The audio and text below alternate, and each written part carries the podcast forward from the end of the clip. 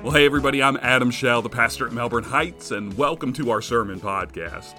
In this episode of our podcast, we're continuing on in our sermon series called What to Do When You Don't Know What to Do.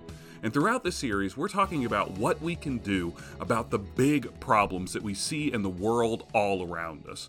And let's just be honest here our world is filled with some pretty big problems.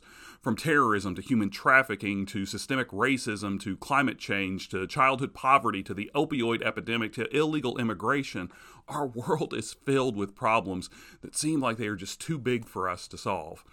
And in light of events that have taken place over the last couple of weeks, that's definitely true for the problem of gun violence here in the United States of America. Well, in this episode sermon, we are going to be trying to find some practical things that we can do to respond to all of these problems that we see around us. So let's get right into this episode sermon. When we came together to worship last Sunday morning, we were just five days removed from the mass shooting that took place in Uvalde, Texas. So when we came together to worship last Sunday, many of us were still trying to wrap our minds around murder of 19 elementary school children and two of their teachers. And during my sermon last Sunday, I told you that even though I know it is one of my responsibilities as a minister of the gospel of Jesus Christ to speak out in the aftermath of these horrific events and these unimaginable acts of evil, because we need to let the world know that God is not silent, but I still didn't really know what to say. And the truth is, I continue to feel the same way today. Because as we come together to worship today, we are four days removed from another mass shooting that took place. This one happened at a medical center in Tulsa, Oklahoma, where four innocent people lost their lives. So as we come together to worship today, I still feel like I just don't know what to say because we have been down this path so many times before. There have been more than 230 mass shootings in the United States of America this year. We've only had 155 days in 2022 so far. And because we've been down this road so many times before, I don't know what to say. Because no matter what I say, no matter what anyone says, nothing seems to change. Sometimes it feels like the epidemic of gun violence in the United States of America is just too big of a problem to solve. But it's not just the problem of gun violence. It can feel like it's too big of a problem for us to solve. Sometimes it feels like we live in a world that is filled with problems that are too big to solve. From terrorism to human trafficking to systemic racism to illegal immigration to climate change to childhood poverty to the opioid epidemic Sometimes it feels like we live in a world that is filled with problems that are too big to solve. So, what are we supposed to do? What are we supposed to do? Are we just supposed to throw our hands up and say that there is nothing that we can do? Are we just supposed to give in and resign ourselves to living in a world that is filled with all of these problems? Are we just supposed to accept the darkness that is all around us? Well, that's what we're talking about during this sermon series at Melbourne Heights. We're talking about what we can do when we don't know what to do. And when it comes to these big problems in the world, we don't know what to do. And specifically today, we're going to be trying to find some specific things that we can do to help us face the darkness in the world around us. To get started, as we think about how we can face the darkness in the world around us, I want to start by taking a look at how the people of Israel were able to face one of the darkest times that they ever faced. So, if you've got a Bible close by, let me encourage you to go ahead and grab it and turn with me to Exodus chapter 1. And as we start reading in Exodus chapter 1, we're pretty quickly going to realize just how dark the world was for the people of Israel. So, Exodus chapter 1, we're going to start reading in verse 8. Here's what it says. Now a new king came to power in Egypt who didn't know Joseph. He said to his people, The Israelite people are now larger in number and stronger than we are. Come on, let's be smart and let's deal with them. Otherwise, they will only grow in number. And if war breaks out, they will join our enemies, fight against us, and escape from the land. As a result, the Egyptians put four men, enforced work days over the Israelites to harass them with hard work. They had to build storage cities named Pithom and Ramses for Pharaoh. But the more they were oppressed, the more they grew and spread. So much so that the Egyptians started to look at the Israelites with disgust and dread. So the Egyptians enslaved the Israelites. They made their lives miserable with hard labor, making mortar and bricks, doing field work, and by forcing them to do all kinds of other cruel work.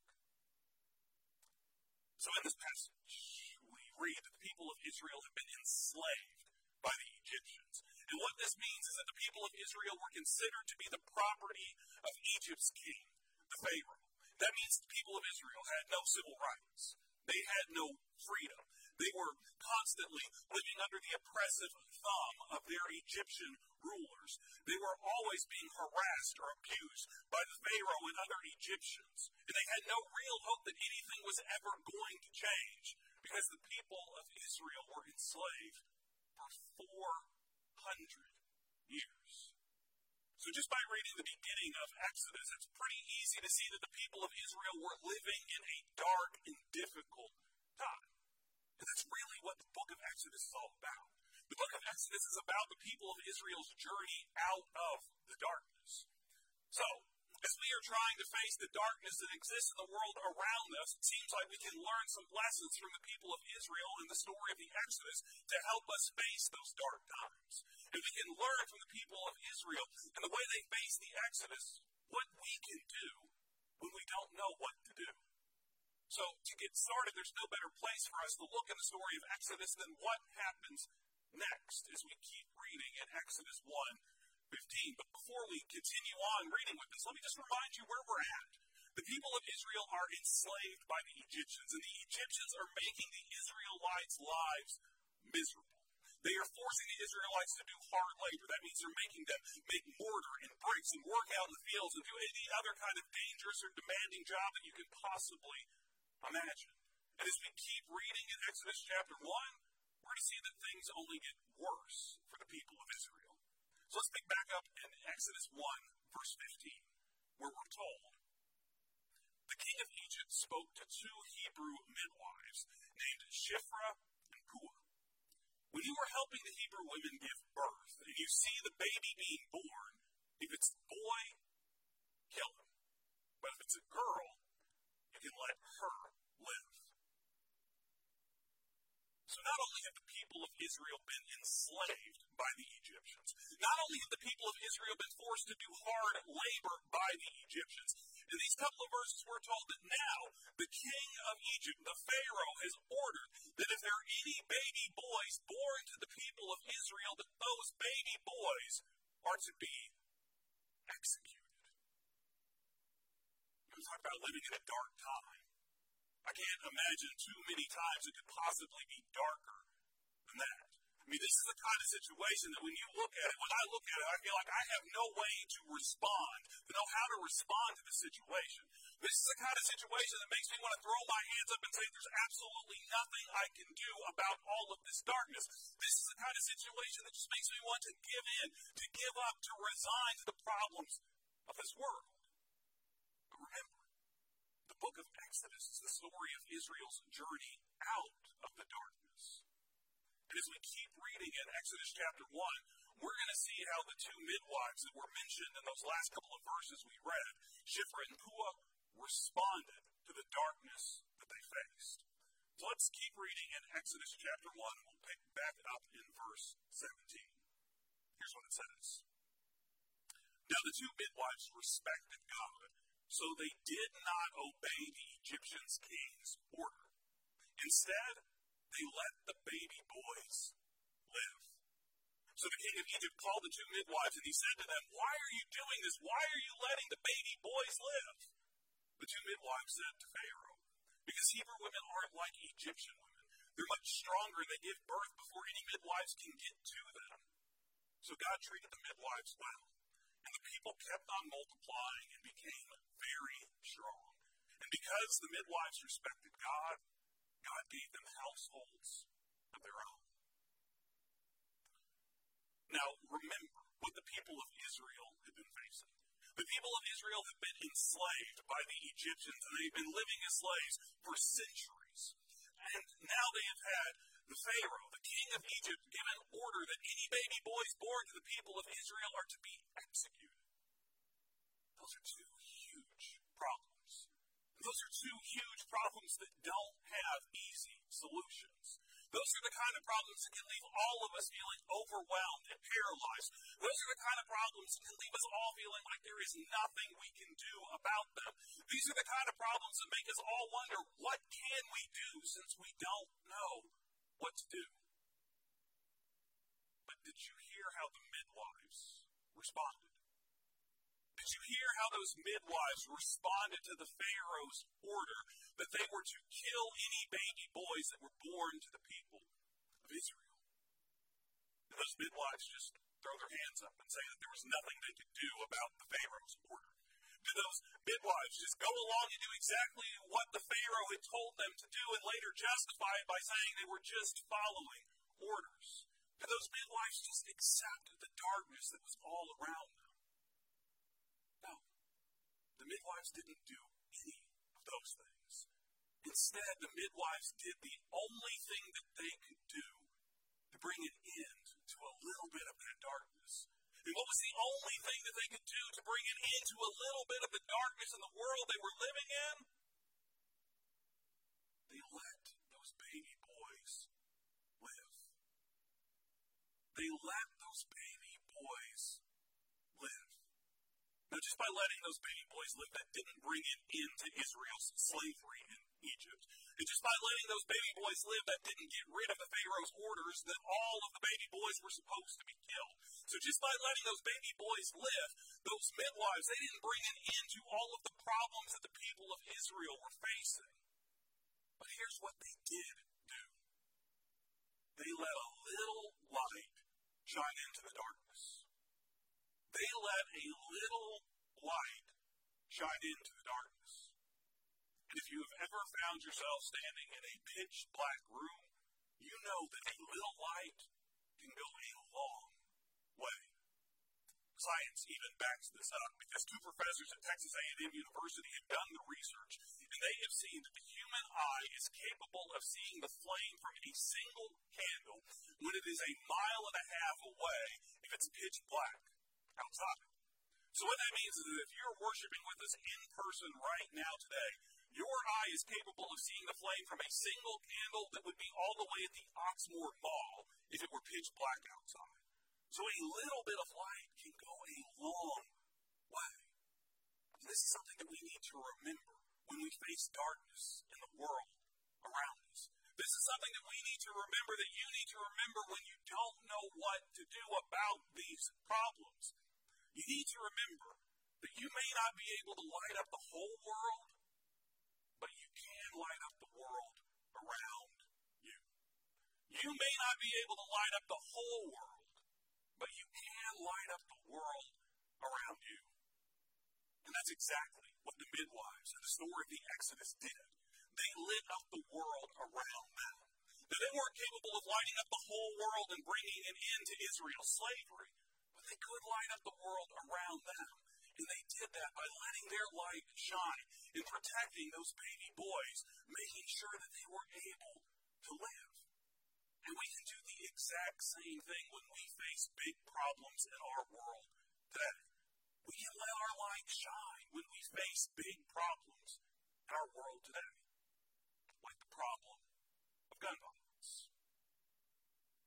None of us can let shine bright enough that it's going to eliminate the problem of gun violence in our country, in our world, entirely. But all of us are capable of letting our light shine onto the problem of gun violence. So, what can we do to let our light shine on the problem of gun violence? Well, one thing that we can do, we started talking about a little bit last Sunday. When we were talking about how we can continue to live in a world that is filled with so much suffering. And we said that if we're going to live in a world that is filled with so much suffering, that we need to join together with people who are suffering. So, one thing that we can do to let our light shine on the problem of gun violence in the world is to join with victims of gun violence and their families in their suffering. Now, what does that mean? Well, obviously, it means that one thing that we can do for victims of gun violence and their families is that we can pray for them. We can lift them up in our prayers. We can ask God to be with them and to comfort them. We can do so much more than that. When it comes to joining with the families that lost their children in Uvalde, Texas, and their suffering, one thing that we can do is we can contribute to the funds that have been set up to help these families in the days and weeks and months to come. Now, one of these funds has been set up by the First State Bank of Uvalde, Texas, and there are some verified fundraisers that are happening on GoFundMe for each of these victims' families right now. So, if you would like to contribute to those funds, if you want to learn a little bit more about them, we're going to share a link in the comments thread on this post on Facebook to an article that was written by the Texas Tribune that gives you information on these funds and how you can contribute to each of them But yes, financially supporting them is one way that we can join them in their suffering and let our light shine on the problem of gun violence. But that's not all we can do to let our light shine on the problem of gun violence in our world today. Another thing that we can do, maybe the most important thing that we can do, is to let our voices be heard on this problem of gun violence. So if you are sick and tired of all this gun violence, if you are fed up with all of this gun violence, and like I said earlier in the sermon, there have been 230, more than 230 mass murders, mass shootings in the United States of America this year alone. If you're fed up with it, you need to let your voice be heard. But here's the thing letting your voice be heard doesn't just mean that you go on your social media accounts or your Facebook page and make a post about gun violence, because unfortunately, a lot of people haven't realized this yet, but just posting something on Facebook doesn't change anything. So if you want to make your voice heard, if you want to bring about real change, then you need to contact people who can bring about real change and make your voice heard to them. So what that means is that you need to be willing to contact your elected officials and your political representatives and make your voice heard to them. That's what I did last week in the aftermath of the mass shooting that took place in Uvalde, Texas. I went online and I figured out how I could contact two senators who represent the Commonwealth of Kentucky in the United States Senate. So I figured out how to contact Senator Mitch McConnell's office and Senator Rand Paul's offices and I reached out to them to make my voice heard. I picked up the phone, I called both of their offices, left both of them a message. I shot both of their offices a couple of emails. And I told them that I am fed up with the problem of gun violence. And that since they represent me, I expect them to do something to try to prevent another mass shooting from taking place in the United States. Now, specifically, what I told them to do, what I asked them to do, was to vote yes on H.R. 8. Now, H.R. 8 is a bill that has been passed by the House of Representatives in the United States multiple times over the last couple of years.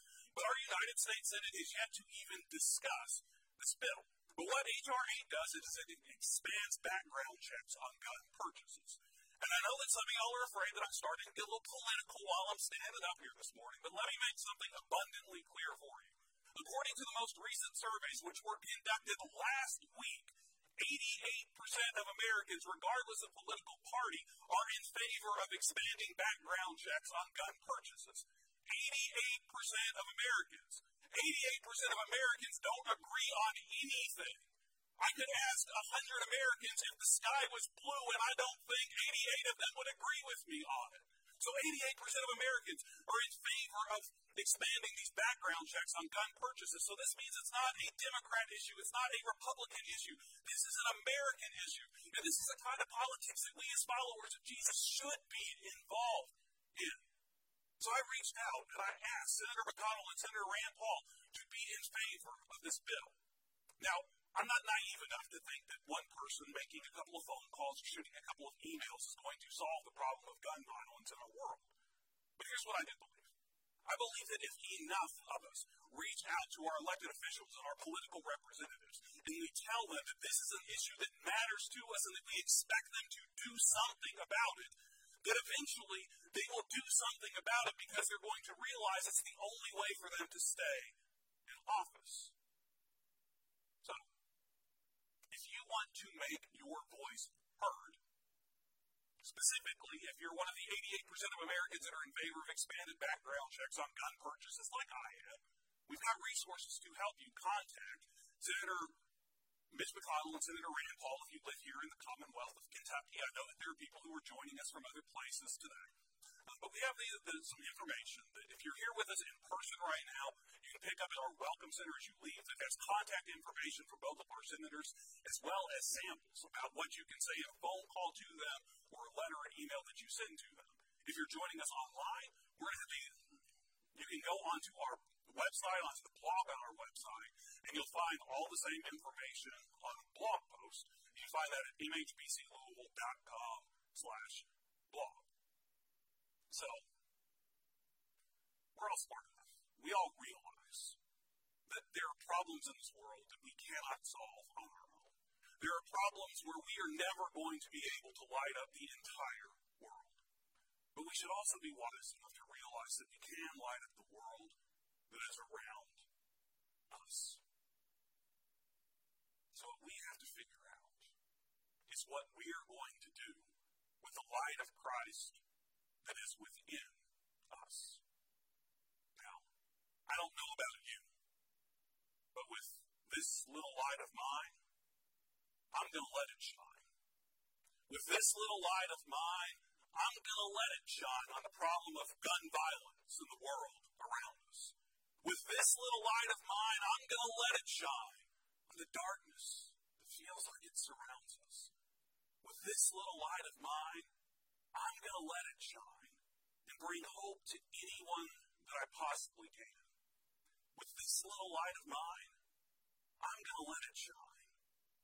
I'm going to let it shine until real change happens in this world. With this little light of mine, I'm going to let it shine. Let it shine. Let it shine. Let it shine. Let's pray together. God, as we come to you in this time of prayer, you know that we live in a world that is filled with big problems, with problems that seem like they are just too big for any of us to solve. And yes, God, there are problems that are beyond our scope, things that we as individuals are never going to be able to solve on our own. But God, when we come together, when we come together and we raise our collective voice, God, we can make this world a better place. We can solve big problems. Because, God, we believe that you are a God who values life. We believe that you are a God who is just as upset and angry and furious about all of these mass shootings that have taken place in the United States of America as we are. So, God, help us let our light shine. Help us light, let the light of Christ that is in, within each of us to shine into the darkness that is brought about by gun violence. Let our light shine into the darkness of all these big problems that we face. Let our light shine into the darkness and bring some real change into this world. Let us be bold enough. Let us be brave enough to be your people, to be your presence, and to let your light shine through our lives. We pray it all in Jesus' name. Amen.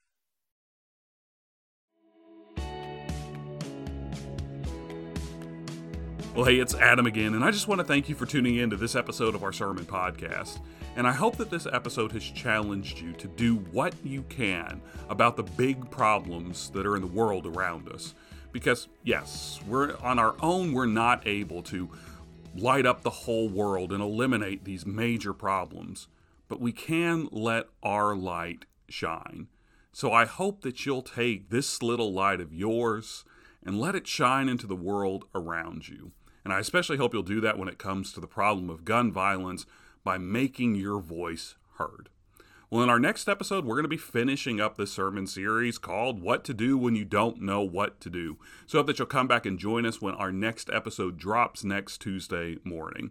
As always, if you're subscribed to our podcast, it'll be sent straight to your favorite podcasting app. And also remember that you are invited to come and worship with us online every Sunday morning.